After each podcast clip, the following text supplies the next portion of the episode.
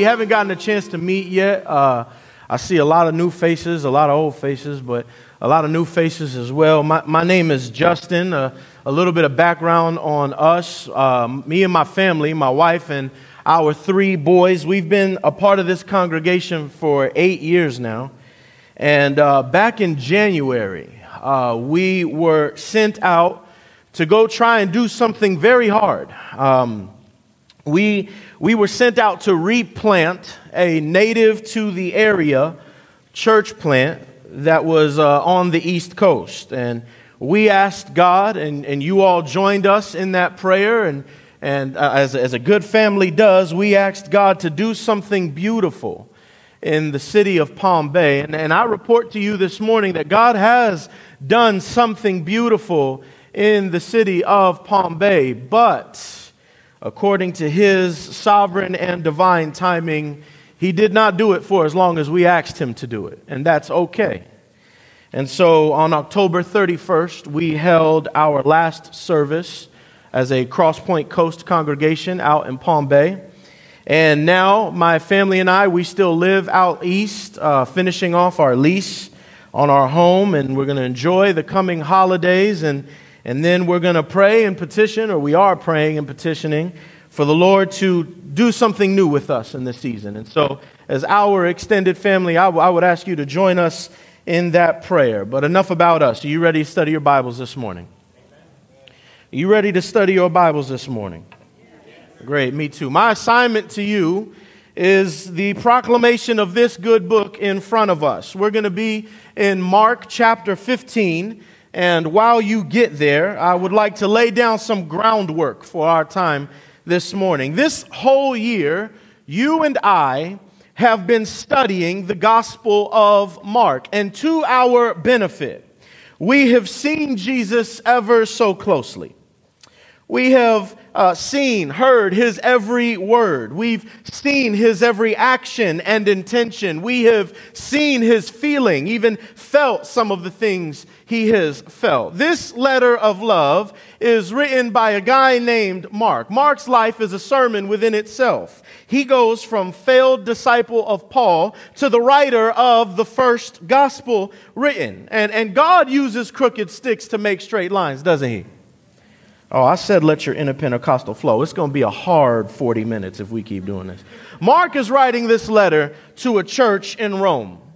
This church has a lot going on. They are a people arguing within and amongst themselves over which ethnicity does the faith belong. Does it belong to the Jews? Does it belong to the Gentiles? We know this because Paul wrote the letter of Romans at, the, uh, at almost the same time Mark wrote the Gospel of Mark to the same church in Rome.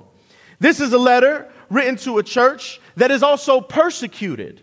They are not allowed to gather freely in the city to worship. Instead, they are gathering in secret, driven to the catacombs, the crypts underneath the city to worship. So this is a letter to a persecuted church externally and a divisive church internally. And this letter has made its way from first century Rome into your hands in Orlando. Oh, that's, that's crazy. That's crazy. It's a letter about a revolution, about an overthrow of a social order. It's a letter about a kingdom, a kingdom of every tribe, nation, and tongue. It's a letter about a king, a king who is greater and better than any president or mayor or governor or any leader, historical and present, that you've ever heard of. A leader, Mark tells us, who is a servant king, a king who did not come to be served. He did not come to wield his power, his influence, his prestige to serve himself. Rather, this letter is about a king who means to display his compassion and justice in all that he does. Mark says this is a king who came to serve. And where we find ourselves this morning in this letter is at a place of immense darkness. Our king, this king that I just described for you, is dead in state-sanctioned murder. powers that rule over this world have attempted to exercise their authority in an attempt to undermine his. You must be quiet this morning because you do not know about this Jesus, and I'm excited to tell you about him this morning.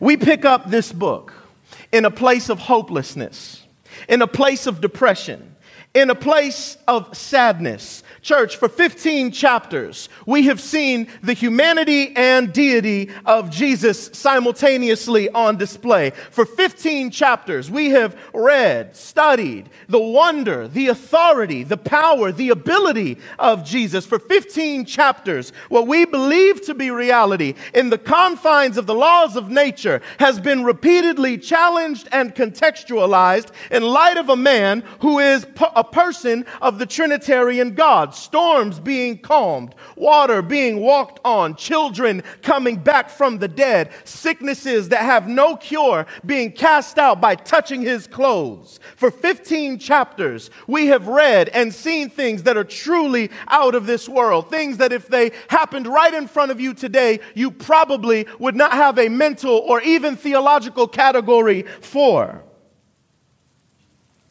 Jesus, our King, is dead. King Jesus, the liberator of your body and your soul, is dead. I don't think you understand the gravitas of what I'm saying, not because you're unable to, but because I cannot give words to properly portray this. Our King is dead. Our King, who came into this world in human form only to live on our behalf, is dead. His life was lived for us. He not only accomplished and satisfied the requirements of all God's laws, never sinning, never yielding to the temptations of this world, he also exemplified to us the way that we should live, being agents of grace in the world to the least, the last, and the lost. He moved with compassion and patience. He spoke with clarity and authority. His emotions were stirred constantly for those around him and those most in need of him. He lived. His life was for us. And as Pastor Steve laid out last week, he died for us. He simultaneously gave up his life and was murdered for us so that the prophecies may be fulfilled, so that the veil would be torn, giving us direct access to the Father, so that he would be the perfect sacrifice on our behalf, satisfying the judgment and wrath of a holy and righteous God. Church, his death, like his life, was an instrument in the orchestra of his mission. You don't have to say amen. I know it's true. And yet, family, there is something strange, something unsettling. Can we even say something doubtful about this whole experience? There lies a thought in our minds and in our hearts that maybe this is just another good man dead. That maybe there is no greater significance to this. You could be sitting here a skeptic or in the midst of a deconstruction or decolonization of your faith, and in your rightful sensitivity could be asking, you keep saying that all of this was for me, but how do I see it realized in front of me today? Well then, friend, I'm going to ask you to hang in there and let me yell at you for a few more minutes, because our text this morning is the foundation, the pillar, the lighthouse, the compass, the cornerstone of our faith. What you and I are about to read is both unbelievable and undeniably true. That what it's going to take for you to actually believe it is an act of God himself. And I can't wait to see that happen for you. And so I've tagged our time together this morning, Sunday's Saints, as we see that just like his life, just like his death, so too was his burial and his resurrection. Big Brother Mark is going to lay before us some beautiful observations concerning the details of the most beautiful morning in the world, a morning that the world in all its years will not see again until glory comes to take us home. If you don't mind, and if you are able, would you stand for the reading of God's word? And then would you pray for me as I pray for you, as together we hear from the Lord this morning. Mark fifteen, starting in verse forty-two. And when evening had come, since it was the day of preparation, that is, the day before the Sabbath, Joseph of Arimathea, a respected member of the council, who was also himself looking for the kingdom of God, took courage and went to Pilate and asked for the body of Jesus. Pilate was surprised to hear that he should have already died. And summoning the centurion, he asked him whether he was already dead. And when he learned from the centurion that he was dead, he granted the corpse to Joseph. And Joseph bought a linen shroud, and taking him down, wrapped him in the linen shroud, and laid him in a tomb that had been cut out of the rock. And he rolled a, a stone against the entrance of the tomb. Mary Magdalene and Mary, the mother of Jesus, of Joseph, saw where he was laid. When the Sabbath was passed, Mary Magdalene, Mary, the mother of James, and Salome bought spices so that they might go and anoint him. And very early on the first day of the week, when the sun had risen, they went to the tomb. And they were saying to one another, "Who will roll away the stone for us from the entrance of the tomb?" And looking up, they saw that the stone had been rolled back. It was very large. And entering the tomb, they saw a young man sitting on the right side, dressed in a white robe, and they were alarmed. And he said to them, "Do not be alarmed. You seek Jesus of Nazareth, who was crucified. He has risen. He is not here. See the place where they laid him. But go, tell his disciples and Peter that he is going before you to Galilee. There you will see him, just as he told you." And they went out and fled from the tomb, for trembling and astonishment had seized them, and they said nothing to anyone, for they were afraid. This is God's word. Would you pray with me? Father, we thank you for your immeasurable kindness towards us, that we get to gather in this place, sing your praises, feel the embrace of our neighbors, and sit under the weight of your word. Father, we thank you for the wonderful gift of your word. May you continue to gift us with ears to hear it, eyes to see it, softened hearts to receive it, and able bodies that will do its work. Would you gift me as the preacher with clarity of speech and thought? And would you gift the congregation with attentiveness and grace for my errors? In Christ Jesus' name, amen. You may be seated.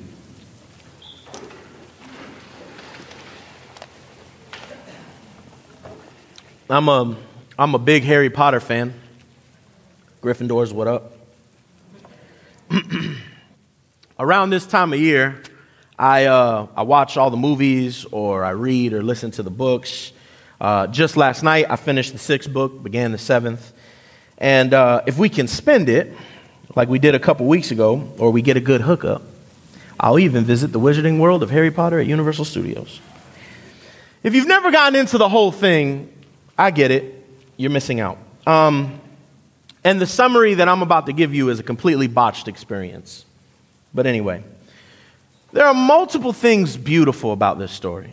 Multiple things. One thing that sticks out in my mind is we, as I think about the journey that Mark has taken us on, is that Harry is an orphan who spent the first ten years of his life alone, longing for belonging, longing for friendship, longing for love.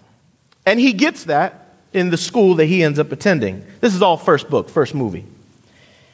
And he gets in this school, and all the deepest longings of his heart are met.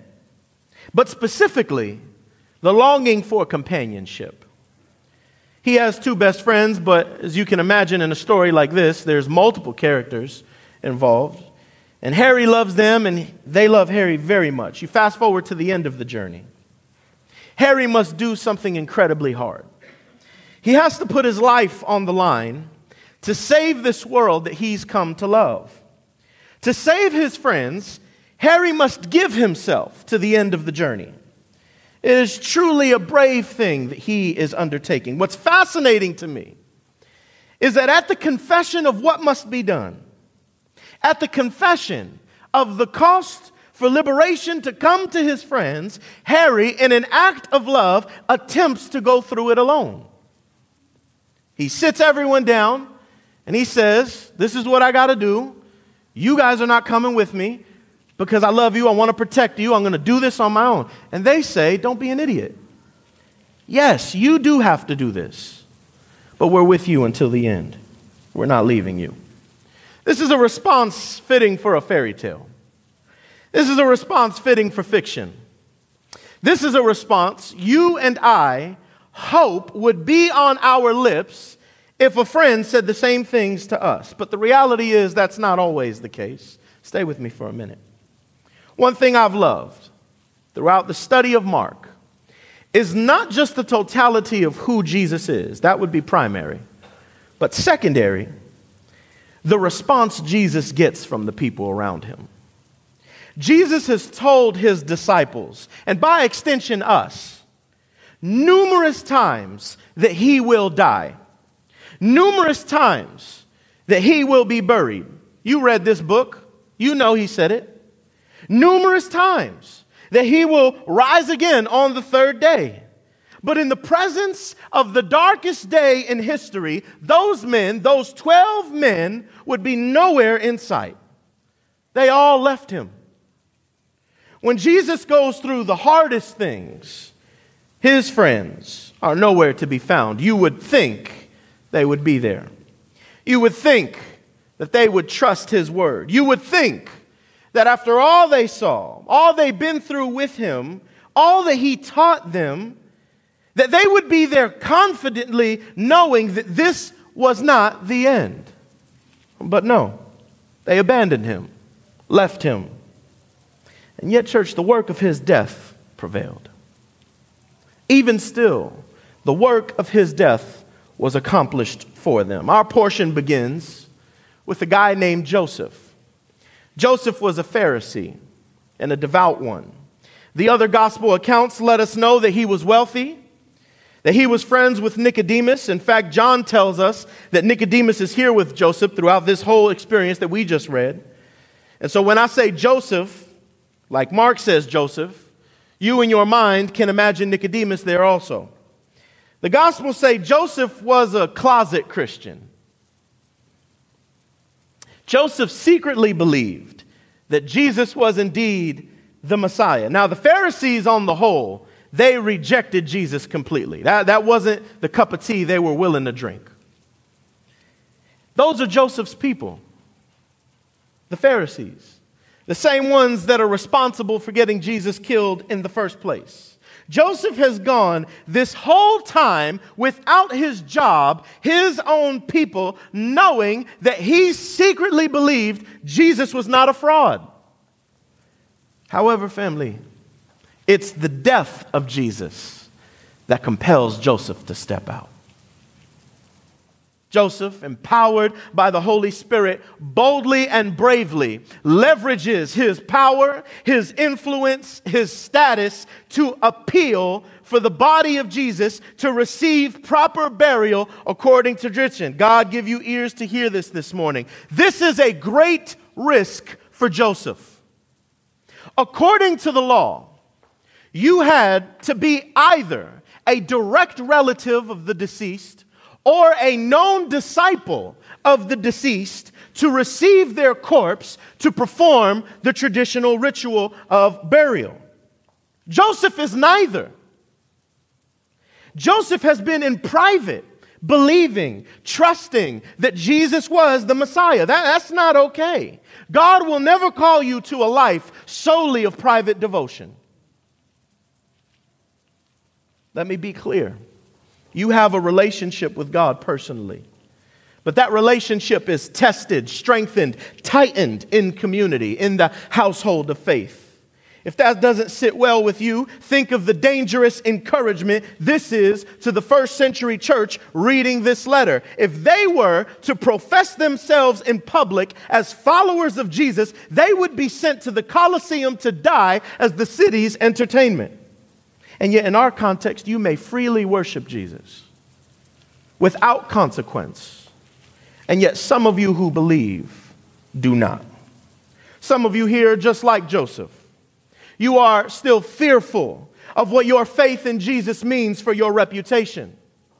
Or some of you are proclaiming to be his, and yet the exercise of justice is not what your life is preaching. How easy it could have been for Joseph to stay believing in quiet, and how easy it could have been for Joseph to allow Jesus' death, which was an act of injustice, continue to be unjust by denying Jesus' body proper tradition keeping. See, Mark is telling us is that God can make you what he needs you to be to carry out his mission. You're not hearing me this morning. Jesus lived keeping the law, yeah?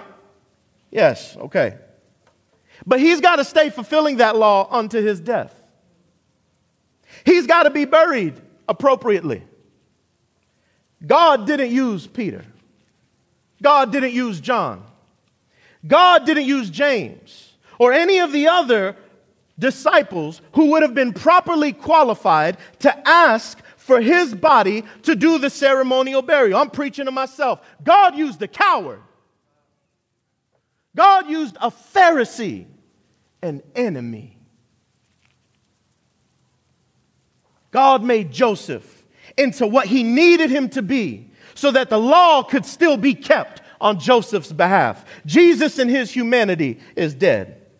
But Jesus in his deity is sustaining Joseph's body to do what Joseph needs Jesus to be so that his salvation may be complete. You're asleep this morning and Thanksgiving is on its way. I feel bad for you next Sunday. Family, let the life of Joseph preach to you this morning. Some of you need to come on out. Understand that this is career suicide for Joseph. His wealth, his livelihood, it's all on the line. Joseph is leveraging everything for the justice of God to be exemplified, leveraging everything for salvation to come to the least, the last, and the lost. Friends, I ask you, what are you leveraging? What are you hiding from? What are you withholding from the world to preach to them? And justice may rule this kingdom, but God's justice rules in mine.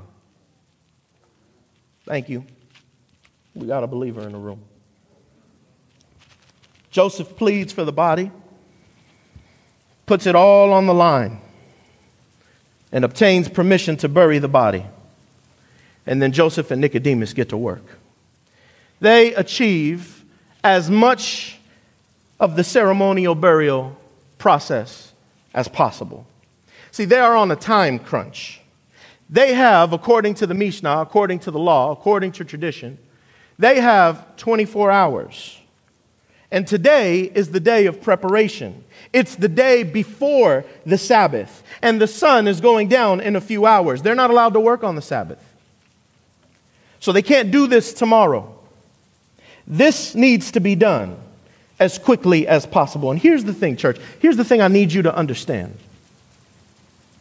The ceremonial washing before the burial is not a pretty process. Jesus has been hanging there. The Bible called him a corpse. Jesus has been hanging there, covered in his own blood from head to toe. He has opened wounds all over his body. There are literal holes in his hands, his feet, and his side. It is Jewish custom to clean the body before you wrap it in clean linen and anoint it with spices. This work is tough work to do. It's stomach-turning. It's filthy. And it's usually done by women. This was not for the men, especially men of prestige or wealth. And yet here these brothers are. I need you to understand something. Joseph and Nicodemus have been both strengthened by the death of Christ and made weak because of it too. They have been given boldness and humility. And it shows by happily doing work that is, to societal standards at this day, beneath their station. Society at this time says this is either a slave's job or a woman's job. But not now, not to these men. Their identity is completely made new. Joseph put everything on the line in boldness, then sacrificially gave up his own family tomb, spent money on the linens and spices and everything that was needed. This is no small detail. And then now they are doing the work of laying Jesus to rest properly in humility. And here's the thing. There were women right there. We know that there was at least three of them right there. And two of them were Jesus' own relatives, which means that they were more than qualified to carry out this process. By all societal standards and traditional standards at this time, it is the women present who should be doing this work. Joseph could have rightly said, Mm-mm-mm. y'all do this. I'm not doing this. And that would have been right and correct. But no, no. To Joseph, society will not determine to him what his actions should be. You're not hearing me this morning. But the leading of the Holy Spirit will. At this moment, the women will observe and instruct the men. Men don't know how to do this job. Joseph wants to, has to do this himself. If anybody walked by this tomb and looked inside, what's going on in there? And saw men cleaning the body, wrapping the body, spicing the body, while women were like, okay, so first you got to do this, and then you got to do that. This is a scandalous moment. I don't think you understand. This is a scandalous moment. These men would be ridiculed. Does not matter. They will do this. You know why? Because the grace of God makes you into what you are not on your own. I'll say it again. The grace of God makes you into what you are not on your own. They finish what they can. Jesus is cleaned. He is wrapped. Some of the anointings are done. Enough to last until they can come back. So they roll the giant stone over the entrance and place a guard to watch over it. Jesus has been buried. Family, like his life, like his death, his burial was for you too. This is just not some bit of historical information. All of this was for you this morning. Christ in his death is still teaching you in his servant's example here. Let Joseph preach to you, family, that the gospel both strengthens you and weakens you. That the gospel makes you recipients of grace, agents of justice in the world. That the gospel compels you to come up out of your self-centeredness, to orient your life around him instead. The gospel compels you, teaches you that there is no offering of this world, no power, prestige, reputation, wealth from which the gospel itself cannot free you from. The kingdom of this world may have crucified our Lord, but the gospel sings to us a different song, a song that soothes the aching hearts of mothers who just lost a child, a balm for the sisters who just lost a brother, a remedy for the broken to be made new, a song of courage for the coward, a hymn of humility for the proud. The gospel sings a song for his children on frightening Fridays and in the silence of sad Saturdays. And that's what comes next, Saturday. I don't know how to say this to you. Again, it's not your, it's not your inability to understand, but there are no words that I could use to, to carry the weight. I don't know how to, how to say this in a way for you to feel the looming depression that the Sabbath day brought. Jesus has died. The disciples, except John, who came around eventually, are nowhere to be found. His body was laid down and placed behind a huge stone. It is over. The revolution has ended. The kingdom has ceased. Satan is ecstatic. The Pharisees have triumphed. The skeptics have been proven right, and the loyal have been humiliated. Family, this is where familiarity with the story is most dangerous to us, because we don't talk about Saturday. We don't talk about what a quiet day does after trauma has been experienced. We don't talk about what Saturday is. The death of Christ was so gruesome, so traumatic, that any and all talk about resurrecting, all the examples of bringing the dead back to life, was not a thought in anyone's mind. Saturday is the day that everyone remembers the beating, remembers the mocking, remembers the crushing of Jesus' body. Saturday is where the darkness of Friday is remembered most. Some of you this morning are Saturday saints. Some of you are spiritually living in desolation, living in the shattered dreams, living in the guilt, living in the shame, in the heartache, in the depression of sad Saturday. Everything that has been taught to you is not present in your mind. What's present in your mind is the darkness, the despair. Kent Hughes, in his commentary on this text, says, "The fact is, there are more people living today in the despair and darkness of Dark Saturday than have ever lived in the drama of Friday or the victory of Easter." If the story ends here, we have a right to be in this state, in this Saturday state. But there's another side here I want to talk about. For some of you who are emotionally disconnected, that's not a criticism. That's just what it is. For some of you, you're more cerebral. You don't feel the despair, the, pre- the depression, the darkness. What you need is understanding. You need it to make it make sense. How does this impact your life, your theology now? Let me tell you. If the story ends on Saturday, all you have is salvation. Your sins were paid for, and that's it.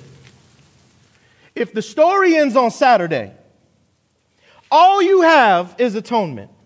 Jesus lived a perfect life on your behalf, committed his life, and then committed his life as punishment for your sins. The wrath of God poured out on him, which means God saw Jesus' life as a worthy trade for yours. But if the story ends on Saturday, that's all you got. Some of you are looking at me like, I don't understand what the problem is. Isn't that the gospel? No. That's part of the gospel. And what saddens me, family, and I say this because I love you, I have to warn you, is that some of us here are operating under a theological Saturday-only framework. There was salvation and a Sabbath, and that was it. There was election and predestination. Ephesians one stops at verse five, and there was nothing. Nothing else matters. There is no more depth to the gospel than that. You may not believe that. You say, Justin, I don't believe that. But I've seen plenty of lives lived, words said, conviction shared, like Dark Saturday is the day your theology was made full. Friend, I tell you, your theology is as depressing as the Saturday. Do not give in to the trap that half the gospel is the whole gospel. Without Sunday, we are just Saturday saints. Christ's cosmic humiliation of suffering as a king, holding the universe together in his deity, but living perfectly in his humanity, to then die a criminal's death for the sins of others, for the sins of us, was significant, was a significant act of humiliation. Without Sunday, Christ is not your master. Death is. Oh, you sleep. I'm sorry. Without Sunday, you are pardoned from sin, but not free from sin's effects. Without Sunday, we are ruled by death, controlled by death, living in light of death, because death remains undefeated. But family, I have good news for you. I have good news for you. Sunday came. Sunday morning came. Look at verse chapter sixteen, verse one. The next morning, Sunday morning, Mary, Mary, and Salome went to the tomb with spices to finish the anointing. I'm paraphrasing because I'm running long. But the women came upon the tomb, and they saw that the sealed tomb, which was sealed on Friday, is no longer sealed. That stone has rolled away, and they are perplexed. They are confused. The tombs then had an entrance, an antechamber, I believe it's called. It's like a room before the room, right? Your foyer. You roll the stone away, you got a little hangout space. I guess the dead like to chill. And then you have a little hall, a little doorway that leads to where you actually get buried. Now, Mary, Mary, and Salome, they, they walk in the antechamber like, who did this? And they see, the other gospel accounts let us know, that they see two angels. Mark focuses on the speaker, which is typical to Mark's writing. He's very to the point. But we see that there were two angels, which is also appropriate for the time. Because when someone says something unbelievable, it's got to be backed by a witness. We still do that today, right? Even then, we still don't believe it. We got thirty thousand people saying something. We're like, nah. So God provides the second angel as comfort, as assurance that what they are about to hear is indeed true. I need you to see the love of God wrapped up in this text, family. The angels say, ladies, we know who you came here to see. He ain't here. We know who you came. We know who you were expecting. He's gone. They say, and just in case you still doubt, I know you came here to see Jesus, the one who was crucified, confirming his death. I know you came here to see Jesus of Nazareth, but he is now alive. Resurrected bodily. Angels say he ain't a ghost. He not a phantom. He not a spirit. He is actually bodily resurrected into immortality. And the angels say, you still don't believe me? Go and check. Go and see for yourself. And they did. There was nothing there. Family, Christ's humiliation set in motion his own exaltation. It's Jesus who said earlier in Mark, whoever humbles himself will be what? Exalted. Some of y'all read your Bible. Thank you. And Jesus, experiencing cosmic humiliation, is now supremely exalted in his resurrection. Christ, who died on our behalf, overcame death by divine vindication and physical resurrection. This is good news, church. This is good news, church. Our God is not dead. Our Jesus is alive. Our King has returned. And this was not just some flex of his wonder and power. No, Jesus resurrected for you. Jesus resurrected for you. Jesus rec- resurrected to show you that not only the power of sin was crushed with his death, but the power of death was crushed with his life. When Jesus entered this world in Mark one, he ushered in with him a new kingdom, a revolution of sorts, a kingdom whose king, a kingdom whose king would lead its citizens in love and in war.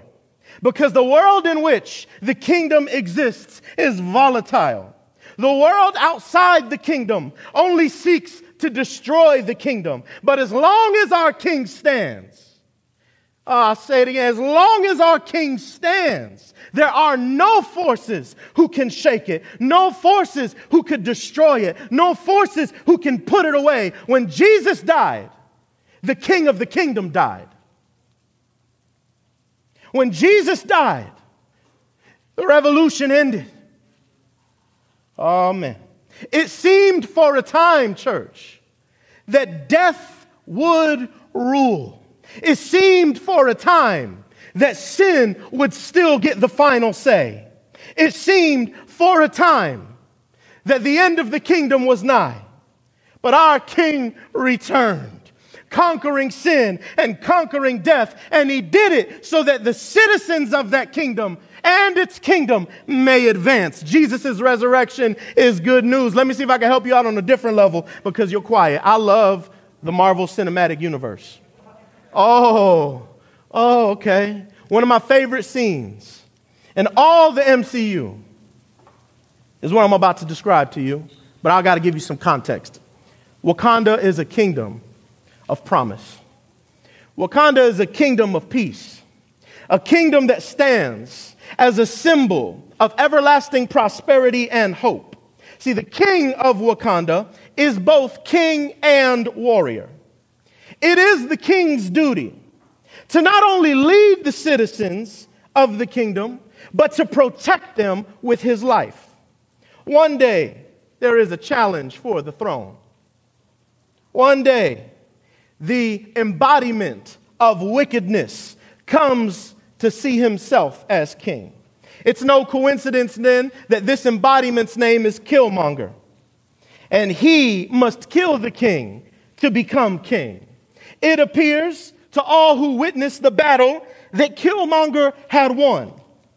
It appears to all who witnessed the battle that the king is dead. Despair reigned among the kingdom. And evil paraded itself. But a few days later, oh, some of y'all seen the movie. A few days later, there was an explosion.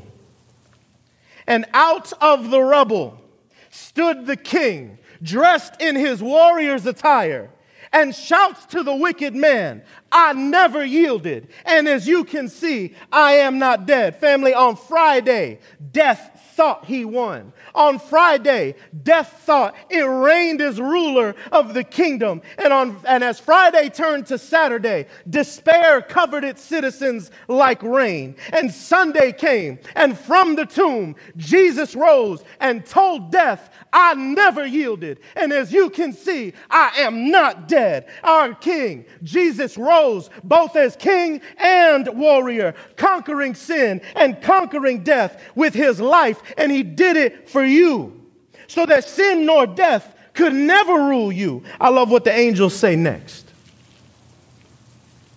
They say, "Go tell his disciples."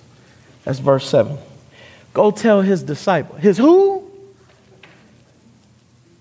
His what? Go tell the ones that left him, the ones who abandoned him, the ones who were disloyal to him. Yeah, them. Go, go tell his disciples, and make sure you tell Peter because he's in bad shape. Go tell them the news and then go meet your king. Oh, family. I'm getting sweaty shouting at y'all. Some of y'all lived as Friday saints. I'm going to try not to yell anymore. Some of y'all lived as Saturday saints. Some of you have lived with doubt. Some of you have lived with grief. Some of you have lived with shame. Some of you have lived in an unrealized Sunday morning. Some of you got Saturday-only theology. Family, Sunday came for you. And Jesus wants you to know, you who have been disloyal, you who have grief, you who have not lived for the justice and love of God to be displayed in this world, you who have guilt over your sin, you with anxiety about death, you who have experienced trauma, that none of those things can hold you any longer because your king did not yield to them and they never conquered him. You can see today, you can see tomorrow because Sunday morning came for you. And there is nothing you can do, nothing you can say, nothing you can think that keeps you from Sunday morning. Jesus, because of Jesus, you have access.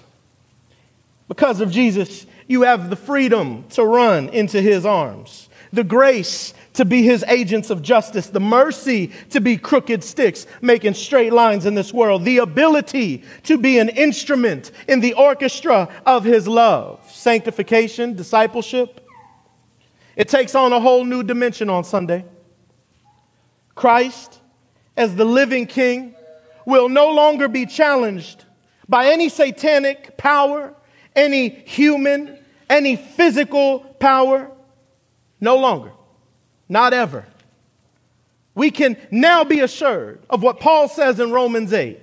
For I am sure that neither death, nor life, nor anything in all creation will be able to separate us from the love of God in Christ Jesus our Lord. Because he has been raised, in him the final age, the new creation has dawned. It is here now. Joy is invincibly washing over this world because he has been raised. Church, Sunday came for you. I'm going to get out your hair here.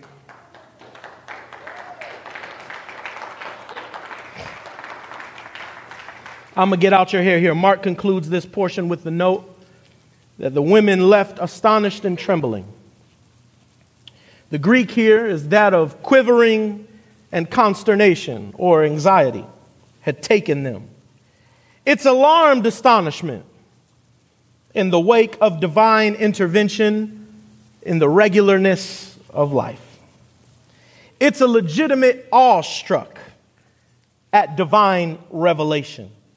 I think it's an appropriate conclusion for our time together, because at first it seemed like something of the responses we have seen in Mark before, right?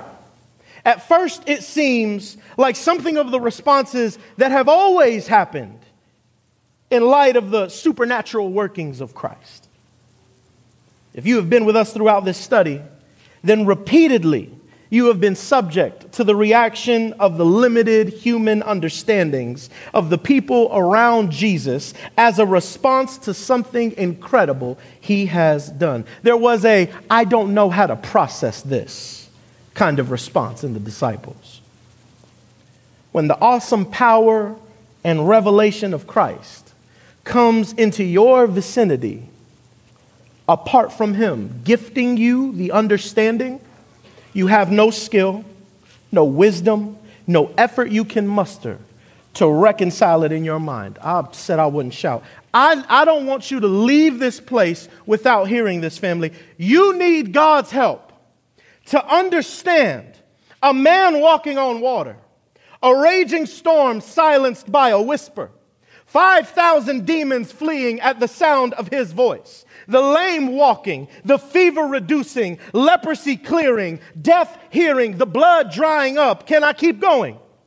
Thank you. The clean, the unclean being made clean, the Gentile saving, the Mishnah keeping, the Sabbath redefining, the friend of sinners and tax collectors, the revolution raising, uh, fish multiplying, I'm almost done, friend rebuking and friend adoring, the sword disarming, the child embracing, the daughter naming, the law preaching, the transfiguring, the women empowering, the coward encouraging, the perfect life keeping, the death battling, the sacred burial having, and the death defeating. You need God's help to shout this morning. You need God's help to shout with your life, that is my King. That is my Jesus. And he did it all for you and for me. I wish I had someone who understood this. He gives you, sitting here this day, access to a kingdom where all he accomplished will never have to be accomplished again. It was a once and for all kind of accomplishment. It is a, a it is finished kind of accomplishment. It is done. And so my invitation to you is come and be Sunday saints and live no more in the trauma of Friday or the sadness of Saturday. And know, friends, that when you do find yourself in those states of mind, Sunday is on its way so that you can sing confidently, there in the ground his body lay, light of the world, by darkness slain, then bursting forth in glorious day, up from the grave he rose again, and as he stands in victory, sin's curse has lost its grip on me, for I am his, and he is mine. Stand with me and worship.